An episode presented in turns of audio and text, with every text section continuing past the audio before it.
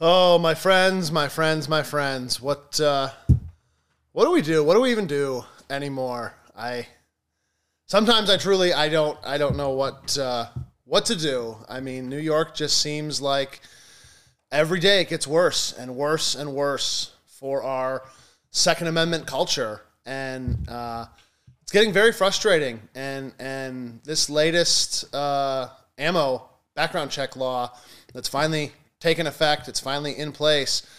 Man, they've just screwed it up six ways to Sunday, and it's just we're mad. We're mad. We're very mad. We're frustrated. I know you are too. And we're just we've been put in these positions by people who they don't care. They don't they don't see things, you know, the way real people see. They don't live in the real world basically like we do. Uh, and and I don't know. I'm all alone tonight, as you can tell. Well, Josiah's here, but I'm up here all by myself, so you're gonna have to deal with some ranting and some raving. Um, as you know, as most of you probably know, starting yesterday, there is now a background check for ammunition, and New York State is now handling the background check for ammo. Uh, sorry, for guns. They're handling the background check for guns now. So before, we used to contact the FBI and we would type in all your information on the 4473 and then they would give us an answer and everything would be cool. And it was free in the sense that we already paid for it through our federal tax dollars. There wasn't a fee like per per check like there is now. Uh, and, and now new york state is in the mix and i don't know. What are they really doing other than literally taking the information that we already gave to NICS now we're giving it to new york state they give it to NICS for us. They get the answer from NICS for us, and they give us that answer. It just doesn't make any sense. It doesn't make any sense at all. Um, I before we get too far, before I get like way too amped up, something that does make sense, especially right now, is taking care of your body. Right? We only have one of those, and as you can tell, mine is a temple, and we need to do whatever we can to strengthen all of our skill sets and and you know the the body is the greatest weapon of all of them right? We need to be we need to be healthy two a activists right? Uh, and obviously i'm i'm among those. So one way that you can do that and you know these are people that support us they support you they're second amendment lovers themselves is beyond driven fitness in Le Roy. Uh, they are a 24-7 gym that is not your typical you know small town gym that you might think of uh, they were voted the best gym in Genesee County, and they have uh, adult training.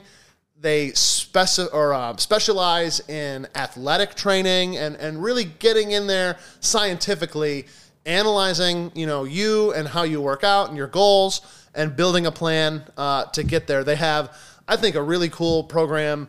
Uh, bedrock they call it for the fourth to sixth graders so as it, the name implies like that's when your little ones are getting serious about sports. And I mean, the way the world is these days, who wouldn't want their kid to get a sports scholarship to uh, to to college? So that's a great way. They have training all the way through, you know, the school years into the college years. They can really take your student athlete where they would want to go. And they've got a beyond boxing program now. They've got they they really they just keep investing in their gym and in their members. So once again, Beyond Driven, they're right here in Le Roy, just down the road. Great, great local gym, great local people. And yeah, I just wanted to get that out before I got too hot under the collar. Uh, and obviously, our friends at API, Arms Preservation Inc. You've got to, you know, protect your body, but also protect the investments that you're making, the firearms, the ammo, that the precious little bit of ammo you might be able to buy these days. Uh, you want to protect it. API is the best way, in our opinion, to do so. They have these amazing bags, high quality. Like you can put a gun in there. I mean, guns can have some sharp corners and stuff, and I would not be worried about a gun puncturing through one of these bags. Great stuff, made locally, right here in East Rochester. They are infused with a uh, a treatment that makes a microenvironment around your firearm protecting and preserving it for the long term. Ammo as well. Like I said, they make 50 cal ammo can liners. Do not store your ammo in the factory box if you can help it. The factory box, cardboard, styrofoam, not good. It will collect moisture, just sucking it up like a dehumidifier in the air, uh, and it will hold it next to your ammo, and that's not good. So put your ammo in ammo cans of some kind, locked and sealed in API bags if you intend on doing it for long term storage. So I think some links went down below in the chat. Uh, and let us know what you think. I am trying to get into the chat. Uh, let's see here. So, anyways, what do we have going on? What is this? Oh, look at this view. I think I can see that, right? I just click on view post. Okay, let's see this. So, uh, we've had, I mean, it was a crazy day the night before the. Um, the, the the new law that got passed, right? Which is is always unfortunate. I mean, we like to see, you know, people taking care of stuff. It's like this first day of hunting season, right? You're gonna have the guy coming in like, oh, I just realized I gotta get my scope sighted in, and, and I get that. But the day before uh, the ban on Tuesday night, Tyler and I and some others, we were here right till midnight. We were right here till the bitter end. We put a post out. We went live. Uh, we actually did one last check through the FBI system just to like say goodbye to them, as silly as that is. Uh, and yeah, then we tried to do a check, which brings me to one of my first pieces of correspondence here. Uh, so, Tuesday night, midnight, it's now Wednesday. It's now the 13th. And actually, I should start. This was my email to the New York State NICS at troopers.ny.gov. Tuesday, September 12th at 9:12 in the morning. I asked them what are the hours of operation for the New York State NICS for firearm and ammunition background checks. And I also asked, does their phone number, which is 1877 NY NICS, does that number have people answering it? Because I have been trying to get through all morning and I can't get through. And so later that day at 418, so basically the end of the day, they said uh, that Mr. Lewis, background checks can be run at any time. The NICS office will be available from 7 a.m. to 9 p.m. seven days a week. So me calling at 9 a.m., they should be open. They're open at 7 a.m. He says we've been, or they have, they say we've been receiving a very high call volume. Do you still require any assistance with setting up your account? Now we, that brings me to a point. We luckily did not have trouble setting up an account. I went on the website the day it was available. I entered in our information, and we were set up, which I wasn't happy about, I guess, but that's better than some dealers. I've been in contact with dealers across the state, and there are dealers who have not been able to get set up right up until the very day of the background check system taking effect. So they had no time to get familiar with it. They had no time to, you know, make sure that their things were accurate, make sure that their credit card information was in there correctly, yada yada yada, right? So the the rollout of this, we can be mad, and we are. I am, you are. I am mad about how this has gone down I'm mad that it exists. I'm mad how they rolled it out. It's just madness across the board, right? And we need to do something about it. And as silly as it sounds, I think one of the ways that we can do something about it, we have constantly been getting delays for people that have no right to be delayed. I haven't gotten an outright deny yet on someone that we know should be able to get one, but that's going to take numbers. We're going to need your help. I know that you're hesitant to go out and buy ammunition. I was the first one that did it. I, I will never ask. I don't do it with the staff. I won't do it of you. I'm not going to ask you to do something that I'm not willing to do, whether that's march, you know, in the streets with that if I have to, which I'm willing to do. If you are, let me know in the comments below. Uh, I think it, it's going to be about time for that. And so, same thing. I think the more of us that are doing these background checks, I mean, come down. We've got deals on ammo. We'll sell 22 ammo for like 3.99 a box just to get you in here. The background check is 250. I have to charge you that, uh, and we'll we'll see what we can do to try to fight this. The more of you that get delayed that have pistol permits that know you have no reason to be delayed to buy these, the better standing we'll have in court, and we can try to fight this thing. The only way that I know how is going to be through the court system. So, uh, so anyways, going back to I've got a whole bunch of correspondence here laid out. So Tuesday night, we're here till midnight, and we had people here right till the bitter end. I was very surprised, and we sold roughly three pallets of ammo in that one last day, which was absolutely insane. I'm glad we were able to get all that ammo out to two people. So, uh, and yes, John, I'm going to get to that. I am reading these comments. I'm sorry, there's a ton of them, but I am reading these. Needing an email address is very bad, and I'm going to get to that really soon.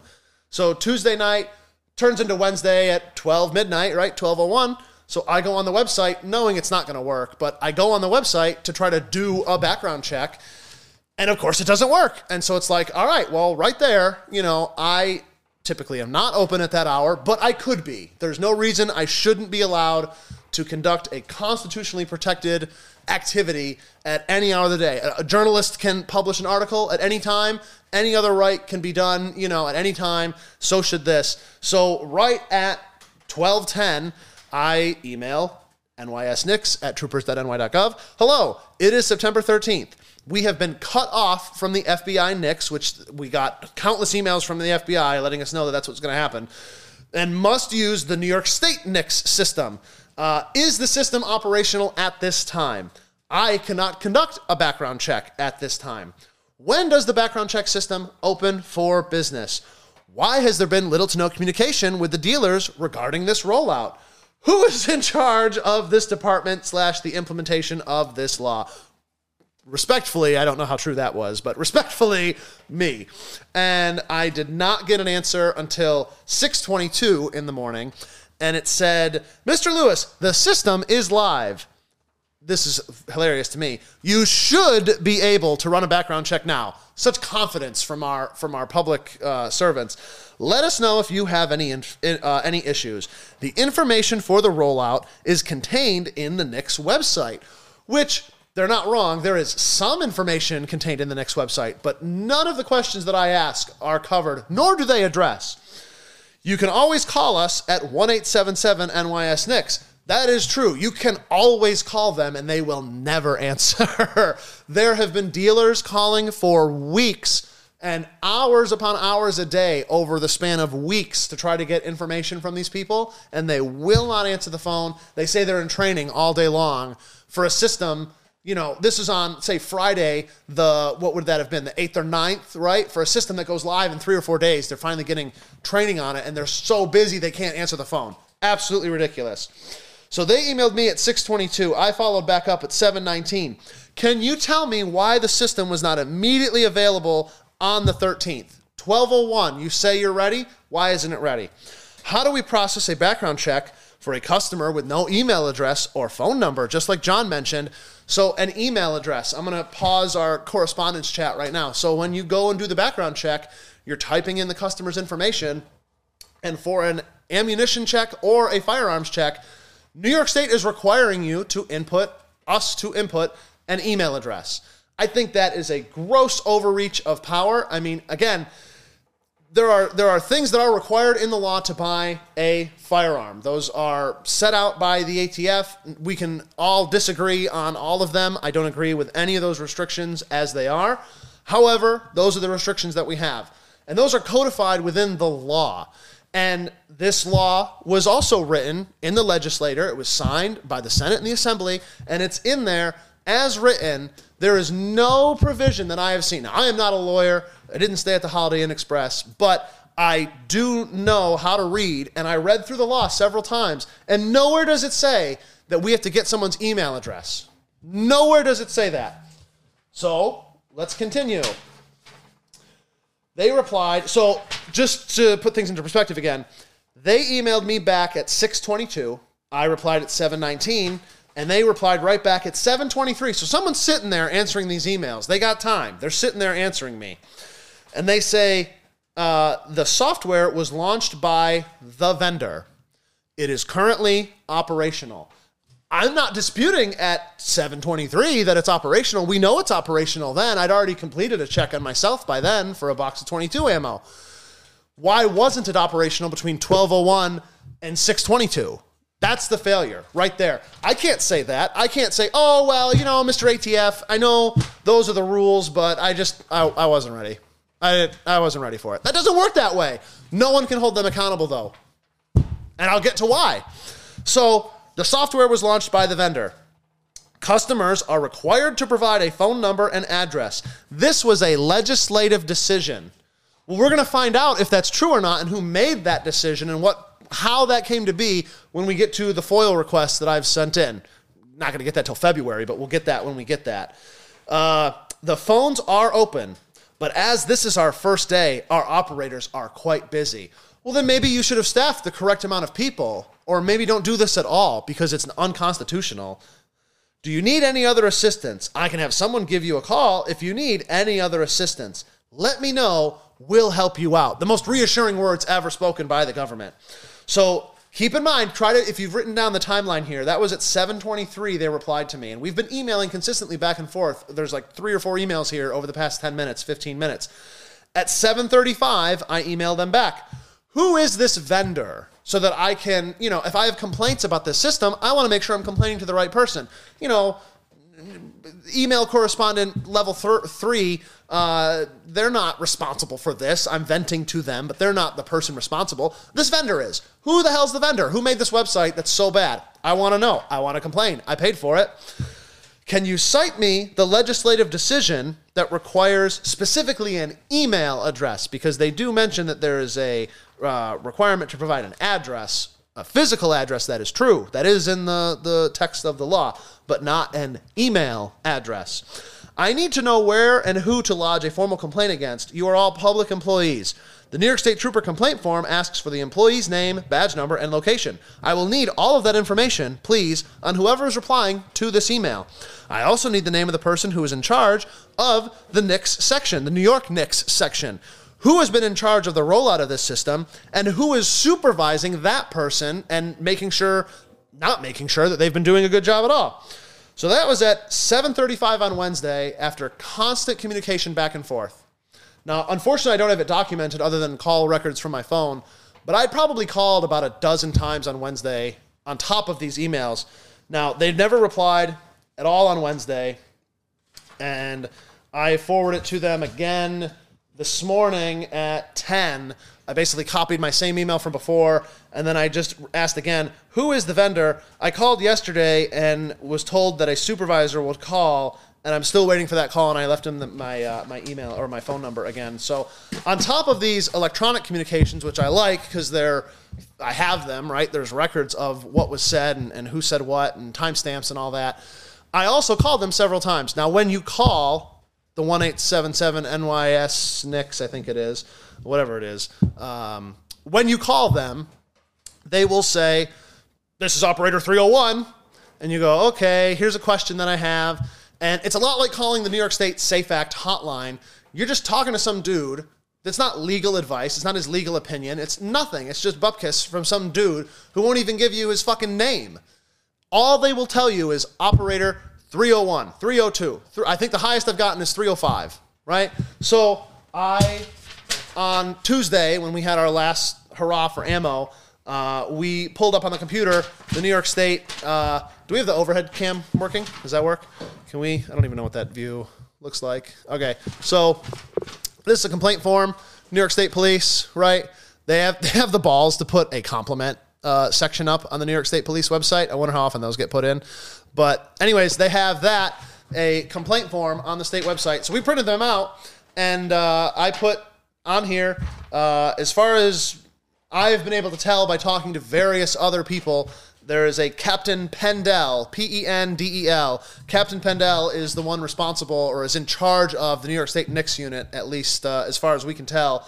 So I started handing these out, and we got like 40 of these filled out by uh, by customers, giving them their thoughts and and writing their complaints about this system. And obviously, a lot of them relate to, you know, hey, this is an infringement. I don't agree with this, and and this is wrong which are great, and those are valid complaints, and they're they're they're there.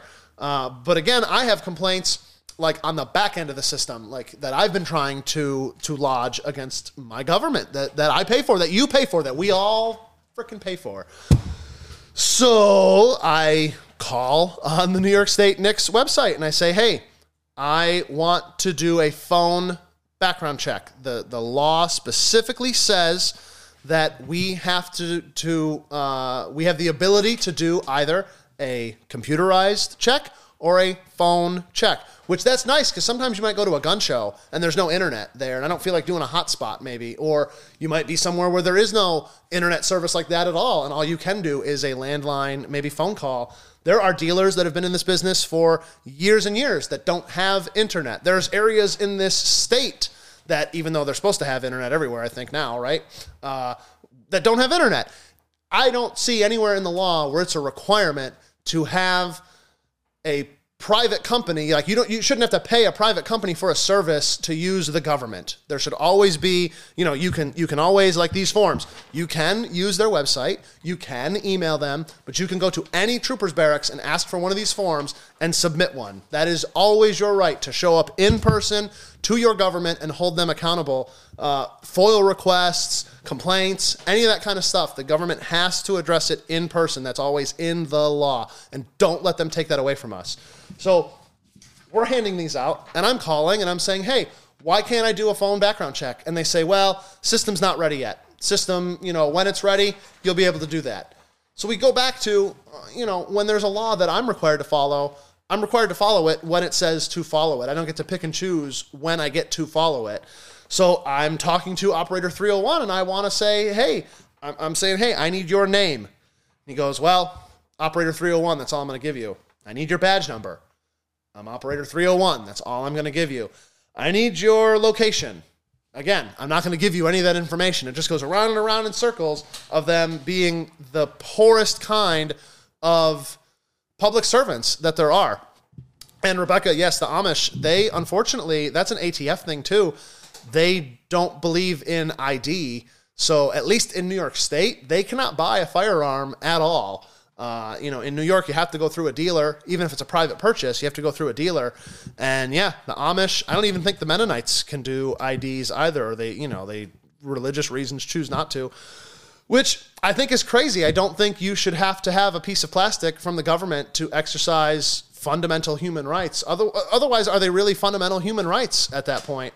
So, I don't know. We've got uh, we've got a lot of crap up here.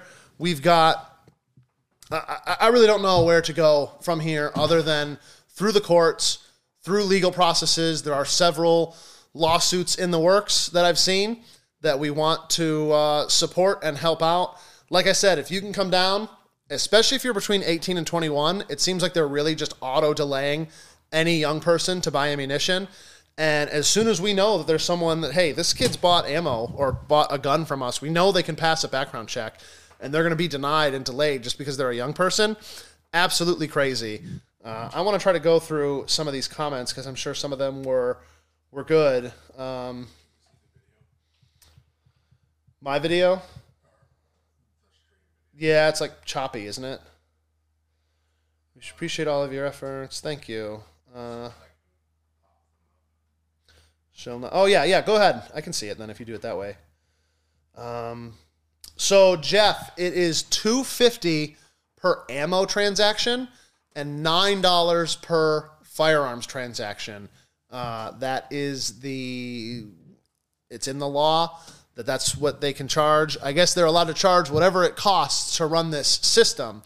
And that's scary to me because you're talking about bureaucrats who want fancy offices and they want the best health plans for them and their bureaucratic little cronies and they want you know, oh, who doesn't need a third executive office assistant for the 10th floor break room, you know? Uh, so I think these budgets are going to get extremely inflated and the costs will be passed on to us and you. So, yeah, this year it's nine bucks for a gun. After the first year, they have to give a report to the governor that said this, you know, the background check system cost us X. We did X number of checks. So, you know, we made money, we lost money. Now we have to readjust the fee. So, uh, what was that next question you had pop up there?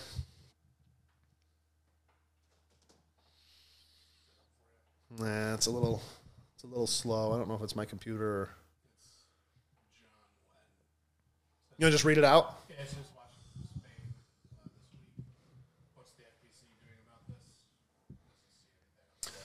Yeah, so I don't think they have anything currently going with this, but there's a few things that have happened on the back end when the FBI emailed all the FFLs in the state. They sent an email out saying, "Hey, you're not going to be able to use this anymore. You got to get hooked up with New York State NICS. So like, make sure you're doing that."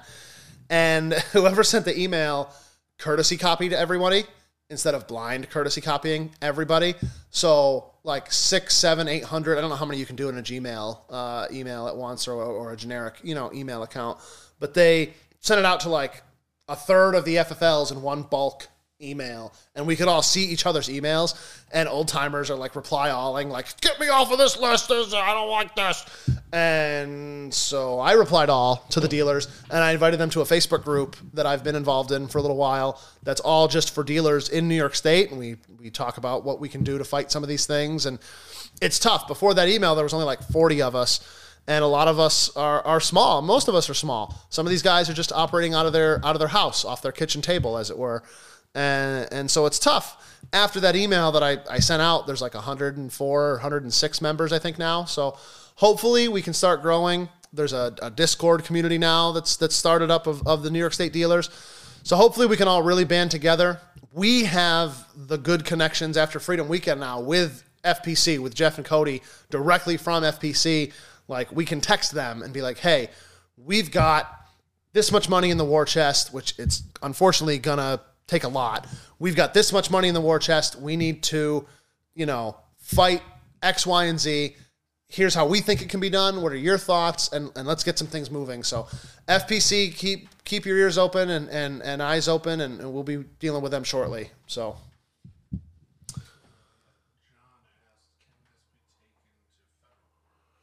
Hopefully, I mean, that's what it took for the Bruen decision. So I, I think, unfortunately, it's going to take that here as well. And I don't know. That's that's not a quick process. That's that's the worst part about all of this is we're going to be stuck with this for a very long time. Uh, you know, I mean, the Bruen decision I think took three years for that to work its way through the courts. And the last time I spoke to Tom King, I think that was about a quarter of a million dollars, if not more, for that suit. Just they drag it out, and that's the nice thing that I like about FPC. They are the lawyers so they're not milking this out or farming this out to another firm that's just milking us like the NRA does. They want to do the work. They want to win these cases. They want to operate as leanly as possible and just get the work done. Uh, Rudy, those Hochul shirts are available just online, unfortunately. We might do a run of them and order them in, but the only way that we can easily do shirts like that is to make them like to order. So they take a little bit to get to you, but uh, it saves us from having to order like 20 of this size, 20 of that size. But they seem to be popular, so we might. If, if people think that'd be fun, uh, we, we might do that.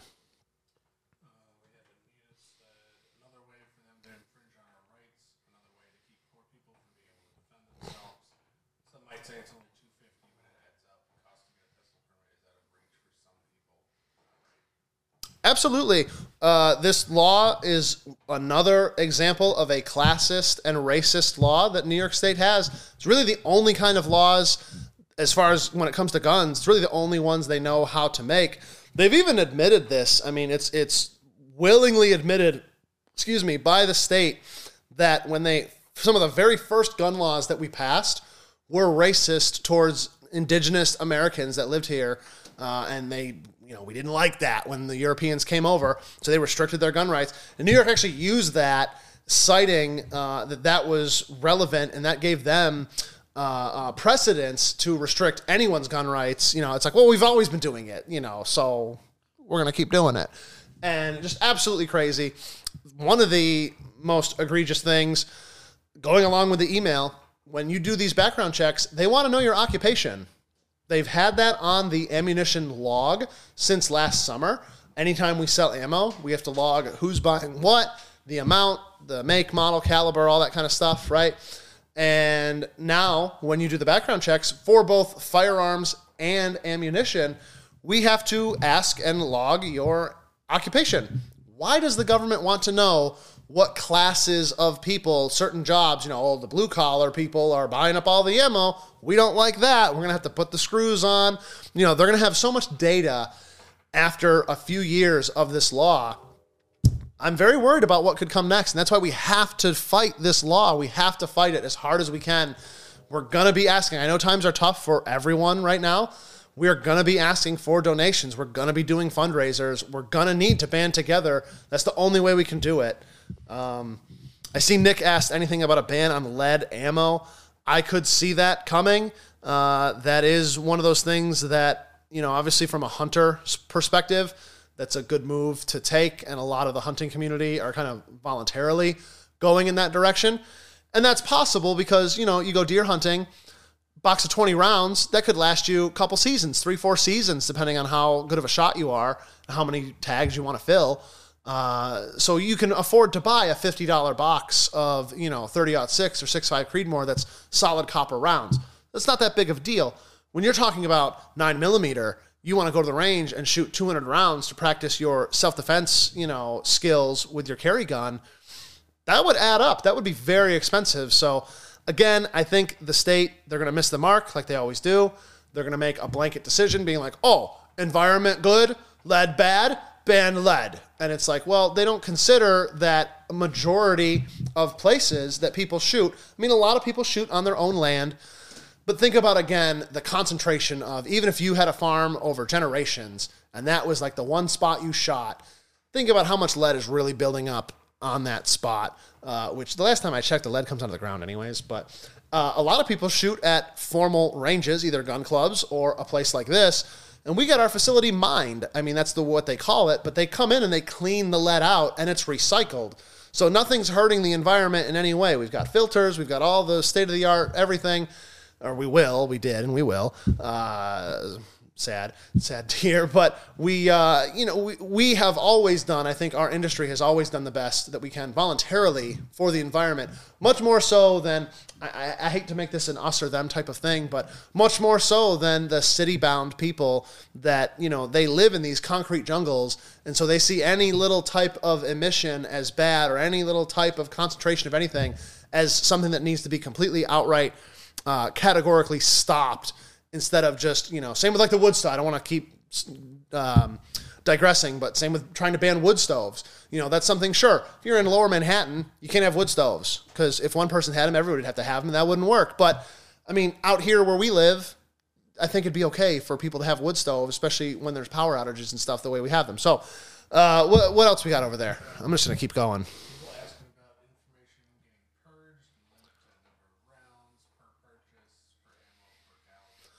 Yeah, so there's no limits. You could buy an entire pallet at one time if you wanted to. You could buy a whole shipping container if you wanted to, and it would still be just the one transaction fee of two dollars and fifty cents. So there's no limit at this point right now. Um, and what was the other question? Uh, oh, purging, purging of the records. State police say that uh, I think it's 30 days. I think this is the FAQ for that. Somewhere in here. Is there a test window? no, there was not a test window. Uh, how will notifications be sent? Can one invoice? Are they training? Will there be charges? Yes. And the other wait. Um, so I don't see that on here. That I, I want to say it's stored for 30 days and then it's purged. I know a lot of people are very concerned though. Ask for your social security number. It's a non-skippable question. You have to do it. And you know who's in charge. New York State is not very well known, or the government is not very well known for like information technology security. So it's like, how are they securing all this data from just the generic hacker going in there? It's just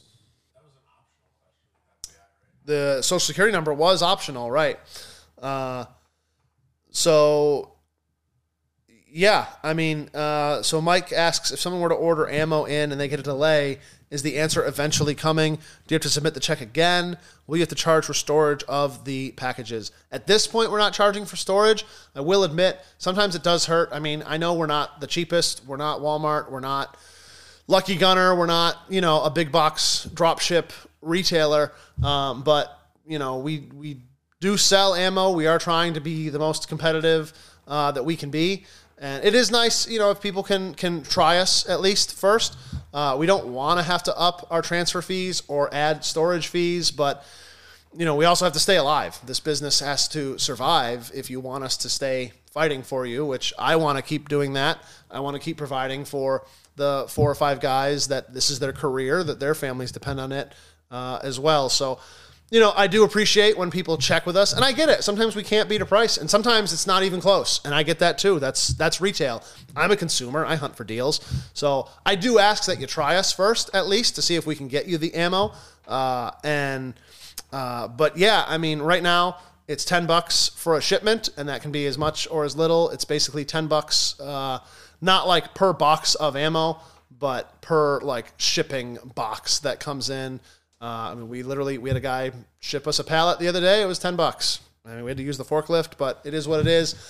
We want to get you this stuff. We want to help you out as best we can. So, uh, how many people were able to buy ammo yesterday and today versus how many people were put on hold? So, it was like 70% proceed, maybe 30% delay, something like that, maybe even 80 20. So, a vast majority proceed. Uh, but there were definitely surprise, you know, there were people buying ammo just ammo and it was a delay. And it's like man like i know that guy's bought guns. Like he knows he's not a criminal or anything like that. There's no reason he should be delayed in this scenario.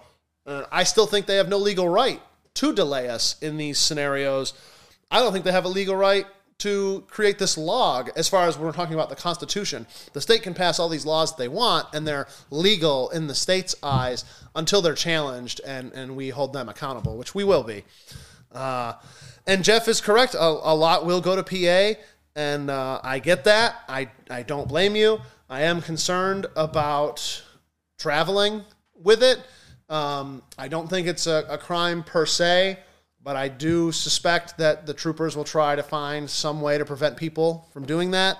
I think uh, the Pennsylvania, I think the troop, the New York State troopers will pressure the Pennsylvania troopers to pressure the Pennsylvania gun dealers to you know be a little bit more strict of you know knowing hey you see a car pull in new york plates you don't sell them stuff and i, I think that's going to be a lot more common maybe it won't be but i, I just i feel like that's going to be uh, so new york is becoming california yeah i mean that's why we love the guys from fpc they're from california and they're diehard second amendment activists and they see it all the time too where there's there's people that just get fed up and they leave and i never disparage anyone who does that but that's not us. We're to stay and we're to fight.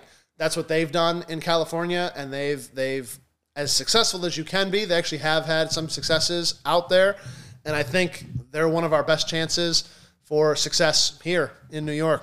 So, um, what else we got? You got anything over there, buddy?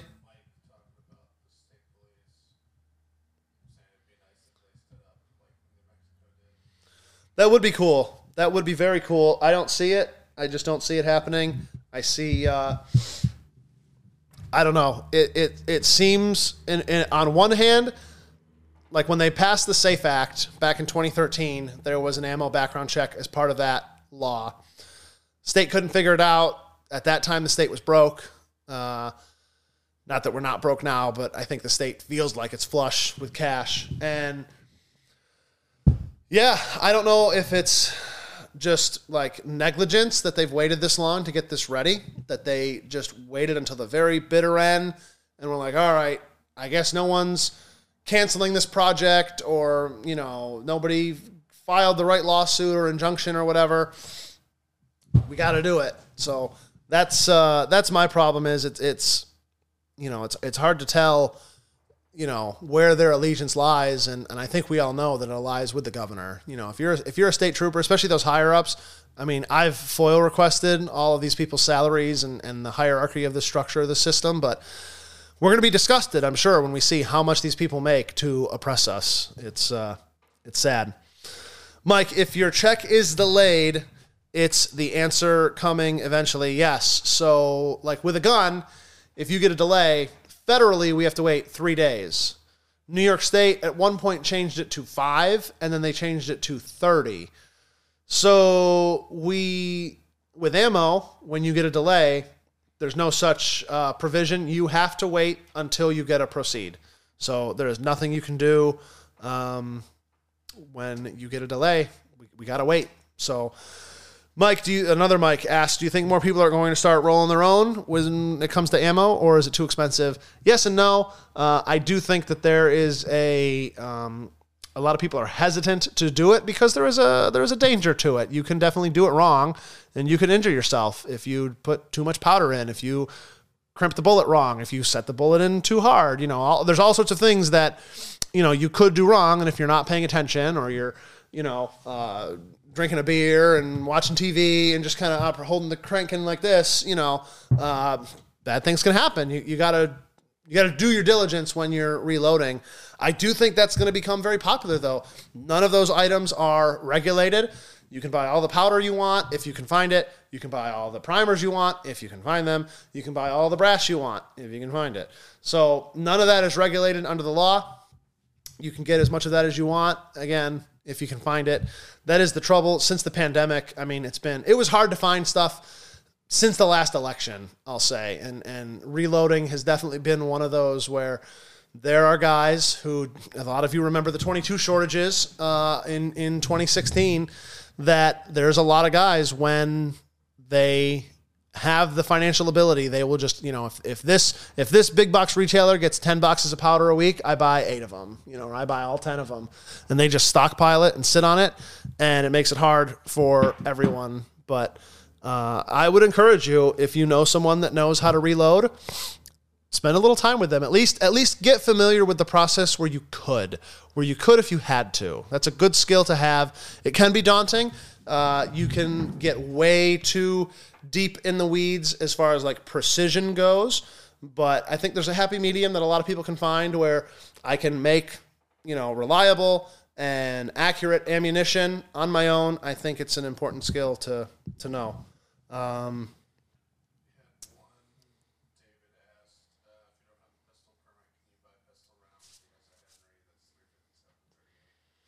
Yes, you can. So if you go to a big box store, chances are they will tell you no. They will ask for your pistol permit. And in fact, some of those stores will look at your permit and see if you have a 357 Magnum or 38 Special uh, revolver. Some of those stores go that far, which is crazy to me. The law says that you have to be 21 to buy handgun only ammunition. So if you're over 21, it doesn't matter uh, in New York State. If you're under 21 but over 18, of course, as long as you have a long gun that shoots it, totally fine. You know, so you have a Henry, you come on in, you're good to go. Uh, I see Ray asks if he orders a pallet and he gets a delay, he has to wait. Uh, yeah, you're you're gonna have to wait, and I probably would have to charge you if you brought a whole pallet and it was a delay. So it sucks. I, I don't agree with it. I think we need to, as I've said, fight it as much as and hard as we can, but it's going to take a lot of work from a lot of us. We're here. I know we're in the midst of our reconstruction, which I promise will be starting any week. Any week, you'll see a lot more movement out here than you have. Things are in the works behind the scenes, things are happening, things have been ordered, they're coming in. It's just lead times are crazy right now, but very soon you will start seeing some work out here. I promise you that. And uh, I'm, I'm very excited. Uh, John, yeah, survival skills. Absolutely, man. Uh, I think it's important. Jennifer says she'd love to learn a class uh, about reloading. And that I, I want to find someone who's comfortable. There's a lot of people that I know that are reloaders, but teaching a class, there's a certain amount of, I don't want to say risk. I don't know if that's the right word but there's a there's a responsibility there that as the instructor, not a lot of people are willing to put their neck out and and say this is how you reload because they don't want to have someone come back, you know, three finger Joe and, and be like, oh, I did exactly what you said and I blew my hand off, and it's because not saying that could, I mean, that could happen, but uh, that's not likely to happen. Uh, I think anybody that teaches a class will tell you, read your reloading manual, read it again, like put it under your pillow, sleep with that thing, learn it before you really start. Uh, but I do. If, if there's interest, let us know in the comments. Shoot us an email if you like, info at thefiringpinny.com, and we'll see how many people would be interested and if we can get an instructor who'd be willing to go over, you know, a glossy overview of, of some of the steps.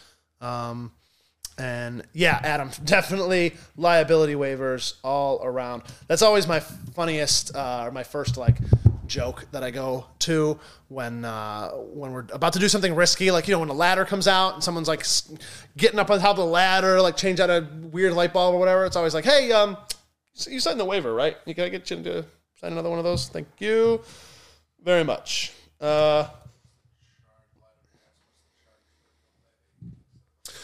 there's one. There's not one right now. Uh, well, okay, sorry. New York State absolutely will charge you the 250 or the $9. As soon as we click submit, for that check, we've already typed in our credit card info and you're going to get charged. Even if it's a deny, you're going to get charged. The check was performed, you're denied, you're being oppressed. Thank you very much. Here's the bill. So, uh, yes, Tim, YouTube is a great resource for that, especially again, someone who's willing to upload a video saying this is how you do it. That's taking a lot of a lot of guts on their part. So, uh, generally, I would you know you shouldn't trust the internet, but in that sense, the two way community is very good. People don't put stuff up in that. I mean, if if there was wrong info in there, they would get called out for it, and that video would get uh, pulled down pretty quick. And uh, Joel says that RCBS has some good learning videos. I'm sure they do. That makes a lot of sense. Can you still order online uh, and have it shipped to an FFL? Eric asks. Yes, you can. So you can still order ammo online, have it shipped to us. It's still the same process though. So as I said a little earlier, we always encourage you to call us, give us a try at least. I know I can't always uh, beat prices. Sometimes we're not even close. That's retail, but I do appreciate it when people at least give us a try and try to support local as much as they can. But we are still receiving uh, shipments. Sean says, anybody going to stop selling to law enforcement? Like everybody threatened last go around and didn't. Derek, thank you, my friend. Uh, so, Sean, yeah, I mean, we have thro- floated that idea. Um, I'm friends with most of the dealers locally in this area, and you know I've spoken to a lot of them, and there's a lot of them that are interested, but there's a few that would not participate in something like that. So it's hard to to hey, we're gonna do this type of, of ban. We're gonna not sell to law enforcement. And I, I'm sure Sean, this would what I would assume he meant, and I mean, when I say we're not selling to law enforcement, I would mean like the department. Obviously, if an individual officer comes in on their own time with their own money, we'll sell them whatever they want. Uh, that's legal for anyone else to own. But it's not very often that we get department contracts to begin with. It's just not something we really chase. Um, Genesee County has come to us. Excuse me. Genesee County has come to us in the past. Um, the town of Batavia has come to us. I think even Le Roy, town of Le Roy, or village of Le Roy has come to us. And uh, yeah, Eric, the troopers would never buy from us, but yeah, we, we wouldn't. We would not. Um, Kevin asks, are you aware of any functional enhancements to the background check? Additional databases that are checked? Or is the entire process arbitrary and capricious? Those are some great SAT words, by the way. Um, yes and yes. So the system for firearms still utilizes the NICS system. So I believe there are some state databases. I know there are some state databases that feed into there, there's essentially three indices or indexes that the NICS when you do it when you initiate a background check through NICS, there's three big databases that they go through. One of them is called Triple I. I can't think of the other ones, but there's three big databases that they, they run all your stuff through. And as far as we know, with the New York State system, it essentially will go we submit the check, the state runs it through NICS, they run it through the state databases, which are still tied to NICS, but I'm assuming there's some type of slight bureaucratic delay. You know, like the day you get pulled over for XYZ or get charged with whatever crime you get charged with, there's some time. I mean, a clerk, a person has to submit these documents. There's some time for them to get uploaded. There's some time for the databases to speak to each other, whatever. I'm not a computer guy, so I don't know how many quirks that takes, but it takes some time, right? So I'm assuming there's a little bit of of uh, of, of maybe you know they run it through the FBI, but they also run it through the state level system. Guns, there is somewhat of like a legally defined process of how that has to work. But ammo, man, that's all up in the air. It's whatever they want to do. Uh, we have seen the tr- the troopers have said themselves that it's possible for someone to pass a background check to buy a gun, but fail it on buying ammunition, or at least pass immediately to buy a gun, maybe get a delay to buy ammunition. That tells me that there are definitely other databases they're looking at that they might not be allowed to search when they're dealing with firearms, but with ammo, like I said, maybe they could. Uh, the thought in my head is that the state police intelligence unit, they're the ones that go through our Facebook pages and all of our social medias. They see something that they don't like, you know, they'll pull that counterterrorism card. If you see something, say something, and they'll just be like, oh, we don't like Timmy's posts. So, you know, he's on the no ammo list for however long. Is that a year? Is that for life? Is that who knows?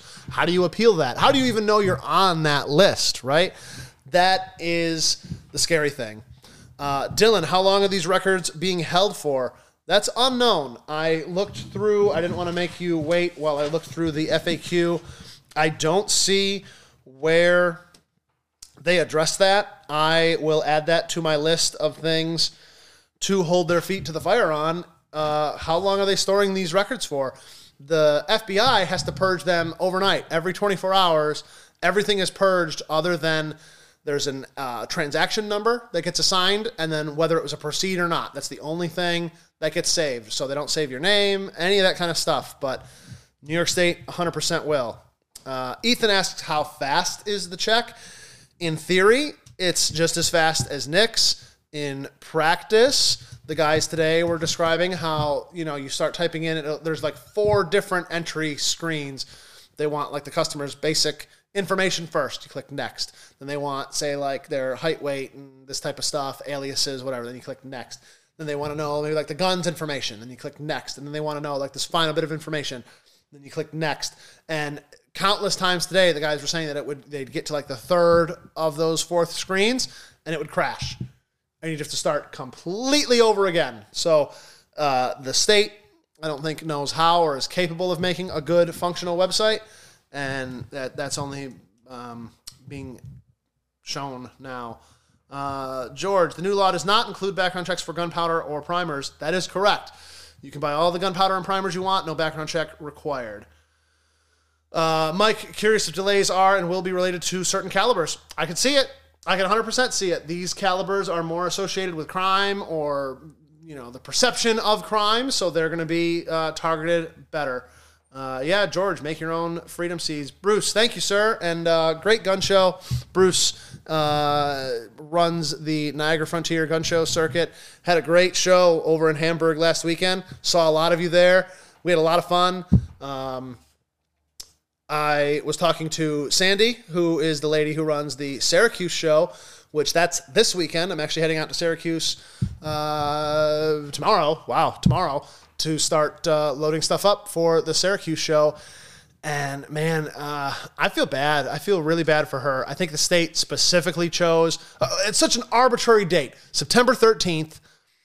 What a weird number. What a weird date on a Wednesday. Why, like it feels like they targeted, and I, she feels this way. She shared that with me today. She feels like they chose that date to kill her show on purpose. Uh, it's I don't know if the longest running show in New York State, but it's the show at the state fairgrounds, and it's been running as long as the state fair has. So it's a legacy in this state.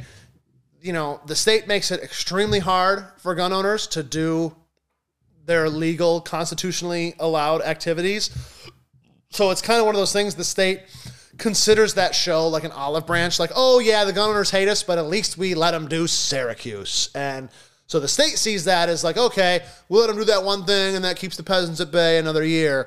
Um, and now, who knows? I mean, I, I, don't blame her for not wanting to continue and not wanting to keep doing this uh, this stuff. Every year they make it harder and harder, and every year more dealers drop out and less customers come because you know it's a it's just a, one of those downward cycles. It's it's it sucks.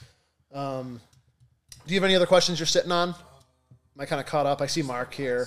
Yeah, yeah. Uh, so Mark asks, has anyone that has been put on hold um, at TFP gone elsewhere and tried to purchase ammo and gotten a different result? I have not spoken to anyone who has, but again, that would be an interesting uh, experiment. I'm sure a lot of the dealers have cheap 22 ammo available. I would love to know if someone, yeah, comes down here, gets delayed, goes up the street somewhere else, goes up to Runnings, goes up to FLX Outdoors, goes anywhere else. And uh, and and yeah, do they get a proceed then? Do they get a delay? It just illustrates how bad the system is. I think the more, excuse the bad pun, the more ammo we have against the state, the better. So I encourage you uh, to come down if you're comfortable, do what you can and put this system to the test. And you might be the one, you know, it might be the, uh, you know, Lewis versus New York State, and you're the one that's enshrined in history because the state, you know, infringed upon your rights and you had the guts to take the state to court, you know, with our help. So uh, it's, it's hard, I know. Uh, I, I applaud everyone who filled out one of these complaint forms uh, that put their name and address and, and phone number and stuff on there. And I mean, I did one, and it it takes a little bit of guts to like hold your government accountable, but you know, think about what our forefathers did in the 1770s. So I think we can send in some forms, and I think we can uh, can hold some people's feet to the fire, uh, metaphorically, of course. I specifically left my pitchfork out of this video. Yeah, so they changed the law. Any black powder firearm is now considered a gun like anything else that needs a background check. So before last summer, you could buy a black powder pistol, black powder long gun, no background check needed, and you were good to go because they're they're essentially almost considered antiques, even though they're you know they were made yesterday. It's a it's an obsolete uh, technology as far as the government is concerned. Well, now in New York State, those have been redefined. You now need to have a background check run on those, and uh, just just crazy, crazy.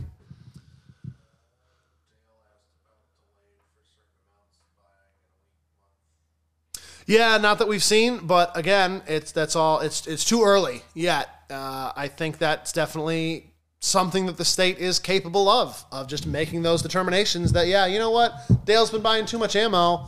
Let's let's put a little pause on him for now. Let's let's delay all of his uh, all of his purchases.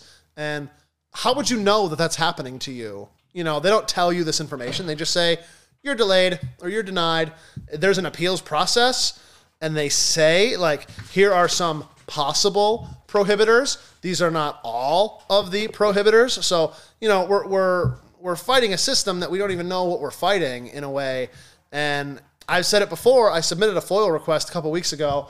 We're not going to get any of that information until february. And uh, i should clarify we're not going to get an answer on whether they're going to give us the information until february. So i mean that alone is a ridiculous abuse of power. I mean, the government has these records. We've paid for them to be created. Can it really take, does it really take six months to find out if they can send me emails between people setting up this system or the pay scale or the location or any other public documents related to this background check system? I think it's ridiculous. Uh, so Jennifer asked, what are some of the prohibitors? They are all, at least from this, this is the New York State Guide for Appeals for appealing the background check. And it's the same for ammo or guns. So some of them are pretty obvious. Has been convicted of a felony, is a fugitive from justice, is an unlawful user of or addicted to any controlled substance, has been adjudicated as mentally defective, is illegally in the United States, uh, has been discharged uh, from the armed forces dishonorably, has renounced their U.S. citizenship, uh, is subject to an order of protection, has been convicted of a misdemeanor crime of domestic violence, or is under indictment for a felony level offense. So, and that again is some of the possible prohibitors. That is not a definitive list. They won't tell us a definitive list. And I truthfully think that they have a secret no fly list that they are utilizing in this regard that I probably just became a member of. Uh, what else we got? We have a ton of participation tonight. I just want to thank everybody. Obviously, nights like tonight, we do we do get a huge surge of of followers and listeners and things. While I have all of you, I'd like to encourage you to follow us on Spotify. I believe that that is the best platform to listen to this when it's not uh, being watched live. If you go into Spotify, you can see our back catalog, you can uh, support us, and it, really just helps reinforce that we're not just talking to our girlfriends and wives and, and moms sitting at home uh, supporting us. So we love it. We love the support. We love interacting with all of you. We do this every Thursday night, 7:15s. Uh, although we did take off last week, I do apologize for that. It was just crazy. We were getting we were getting um, burnt out. We were at the Alexander Steam Show and the Gun Show, the Hamburg Gun Show last weekend. So uh, I want to thank everybody for listening tonight, and we do have. Um, do the, so William asked, do they also do a health, uh, uh, uh, like a mental health physical when they do background checks? I'm sure they absolutely do. I think that's one of the reasons New York State, obviously they wanted the control, but I'm sure there are some records that the state feels would disqualify you, especially from buying ammunition. They might not be able to prohibit you from buying a firearm, but if they can stop you from buying ammo, that in their eyes is probably just as good. Uh, and I'm sure there are some things uh, in regards to mental health where now they're going to tie in some of those records that, again, the feds, you know, the feds say, give us these exact records. And the state might say, well, I want to give you these other records too. But the feds will say, well, we don't want those records. So no. Uh, but now the state is in control of who gets a yes and who gets a no. So uh, Nick says that they're waiting on Justice Thomas to answer our case. Soto always gets it to first because this is her district. Junior, I am not old enough. Thank you. I'm flattered. But uh, I also like not having two holes in the back of my head. So, and I'm not a lizard person. I believe it or not, I, I cannot be a politician because um, I'm actually human. I am of human origin and not lizard people origin. So that's actually a requirement to run for office is to be a lizard person. So uh, John asks, "Are you going to get the mobile range back?" So yes, we will be getting the mobile range back. So we were supposed to get it back uh, like Tuesday or Wednesday but it broke. So um, I'm not going to say that we weren't partially responsible for that because we probably were because you guys shoot a lot. Um, that range was designed for, I'll say, like trade show usage. And that's where I first uh, found that range and shot on it was at a, a trade show down in Nashville where they would bring in, you know, like, hey, here's the latest Glock. And they actually had the latest, the new Glock aftermarket trigger that had just come out. So a bunch of the dealers got to shoot five rounds each through the, the new Glock trigger, which was super cool. And over the course of the day, probably like a hundred ish dealers took them up on that opportunity. And it was like a two or three day show. So, you know, five rounds each, 100 dealers maybe 300 dealers total over the three days. So maybe 1,500 rounds expended. And that could be a couple hours for us, right? I mean, we would do that probably every day, all day, solidly. So the, we beat the range up pretty good. And it went to this last event this past weekend and it got used pretty hard again. And it just needs to be refreshed. I mean, we've had it, it sounds crazy, almost going on six months now, about five months. And it's not meant for that type of continual abuse. It's meant to go to the trade show, a couple hundred rounds, maybe a thousand, take a break. You know what I mean? Like it's just not that wasn't its design. So it's being fixed. Soon as it's headed back, we'll let you know, and uh, we'll be we'll be having fun with it. Um, couple questions here, John. See you tomorrow. I will see you tomorrow. That sounds good. Um, Joel. Does it say where to go here? Does it say anything about personal transfers of ammo needing a background check? So we again, I'm going to say I am not a lawyer. I'm not your lawyer. Never passed the bar. None of that. So I obviously the state would say no. Like if you were to call the troopers numbers and ask them, they would say no, you're not allowed. When I read through these laws, I only see requirements for FFLs, for dealers, for keepers and sellers of ammunition. I do not see requirements for individuals or where there are penalties, you know, say like a straw purchase for a firearm, intentionally buying it for someone who can't pass a, a background check or is ineligible to have that gun. I don't see that anywhere in the law. There's nothing that I can read in the law that says that like a felon, that even a felon, like I think Josiah, correct me if I'm wrong if you know, I think a felon could own ammunition. They can't own a firearm, but this isn't a firearm. This is ammunition. I think those are they are different things. Uh, and I don't see anywhere, you know, the Safe Act prohibited person to person transfers unless you go through a dealer. And I don't see anything in there that does the same thing for ammo. Now, I'd like to get some more clarification on that. I'm not advocating for you to come out and do what people do with like the res and cigarettes and going out and buying, you know, 20,000 rounds and having one of you be the sacrificial lamb. But, you know, it's also one of those things there's no there's no serial numbers on ammo. There's no form that you're going to fill out saying that you bought this specific ammo. there's no way for them to track. It's just it's just a stupid system. It's just a stupid system. Um, Yeah, are you still filling out a 4473? Yes, for firearms.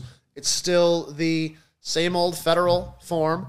And uh, I'm in a bunch of FFL groups, like on Facebook and Discord and stuff. And one of the guys, I can't remember what state it was, but they said, you know, there's there are several states already. I think there's around 20 states that are point of contact states, which is what it is when the state runs the background check for you. Uh, there's about 20 of them already that operate like that, unfortunately. And a lot of them, I mean, a lot of them, several of them have their own state level form. So this dealer said, hey, just be glad you don't have a state form because they have to fill out both. You'd have to fill out the 4473 because it's a federal requirement. And then some states are making you fill out their form, like both of them. So hope that isn't a thing. But yeah, for now. Uh, so Kathy says felons cannot own or possess ammo. So there's that. Um, Ray, how do you think this will affect the kids' shooting programs in the state? How can a coach get the ammo to the shooters in our programs? Will the parents have to be there? How does a gun club handle the background checks? So that is a great question. Since the SAFE Act, they've had to register as keepers of ammunition, I believe, was the, the the term for those types of groups a scout camp that gets a bunch of 22 ammo or a gun club all the gun clubs around here they'll have you know the clubhouse and you go to shoot trap and you forgot your shells or the club will sell them to you for whatever like 50 cents over cost right? And so i definitely think this will affect the clubs. As far as i know the way that i see it and the way that i interpret it they wouldn't have to do a background check because it's not like leaving. It's being expended here like on on premises i guess like i was trying to think of analogies. I almost think of it as like um like off-road diesel right? Where it's like it's cheaper because you're not going to use it on the roads so you don't pay the taxes on it or whatever. It's kind of the only analogy i can think of is it's like well this ammo is not going to enter commerce really. Like it's just going to be used here. So i would argue no. Like if i was running a youth group i would not concern myself with running background checks on everyone. I would just use the ammo as as allotted. And as a keeper of ammo, you should be allowed to buy it directly from a distributor or a shop like mine without needing a background check. Like someone would come in as a representative from the organization, be like, hey, here's my certificate. I'm with the Boy Scouts. We're keepers of ammo. We need a thousand rounds for Massawepie. Here it is. You know what I mean? Uh, and no background check would have to be done. That's my understanding uh, until we get uh, updates. That's how we're gonna do it. And yeah, Nick, exactly. Like, and that's how we're gonna run it. If you're coming down to shoot, you're not gonna have to do it. Um, uh, Jake, thank you, my friend. I a few of us have joined uh, some of the gyms around, and I've got uh, little kids, and that's enough to do it right there. Lose a little bit of weight. Um, yeah, so there's Nick. And what else we got? Steve, I'm in Florida working for an ammo company, just seeing where this will go.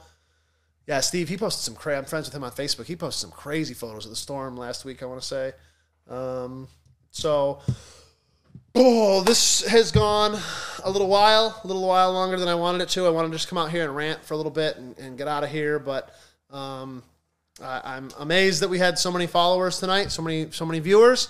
Uh, I hope that we can continue this uh, conversation and have this energy stay with us. Um, I'm commented before. I'm down to march. I mean, I've done it before. I'll do it again. I've never done it in New York. Uh, I'd like to with all of you. I think I'm going to need all of you standing side by side with me uh, to have enough courage to do it.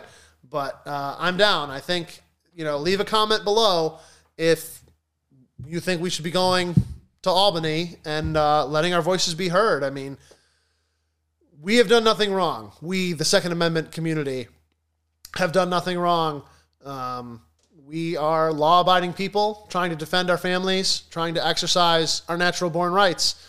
And the government just keeps infringing upon those rights, thinking they're solving a problem that, that they're not. They have, I, I'd like to think they do have good intentions, like they, they do want to solve the problem, but it, it just seems like they don't really care about that, and they really do just care about control. And all of those, you know, um, cautionary tale films and movies of the 80s and 90s, uh, it seems like they're coming true. And it's, it's very unfortunate um, that we're going to be forced to, people are going to be forced to do things that they shouldn't be forced to do to keep the rights that they have. Uh, we shouldn't be forced to spend tens, hundreds of thousands of dollars in court um, to get our rights back from from these oppressors, from from these tyrants. I mean, you if you came down, you've seen this. We go to the overhead. You've seen that sticker. If you've come down, we've got a lot more. So stick them up, put them around places. Let her know what you think. Um, and I don't think there's any new questions that I haven't covered already. Um, so, yeah, let me know in the let me know in the comments when you want to go to Albany. Let me know. I don't even know who's there. Like when none of them are there right now. I mean, if they need to, she'll call an emergency session in the middle of the night to do whatever she needs. But I'm sure uh, I'm sure they won't be there when we need them. So get out there and vote. That's that's absolutely Brett and Jason. I think I know what those initials mean, and I agree, my friend. So, all right, I think we're out of here. I'm to call it for the night. Thank you all, and uh, we're going to keep fighting for you.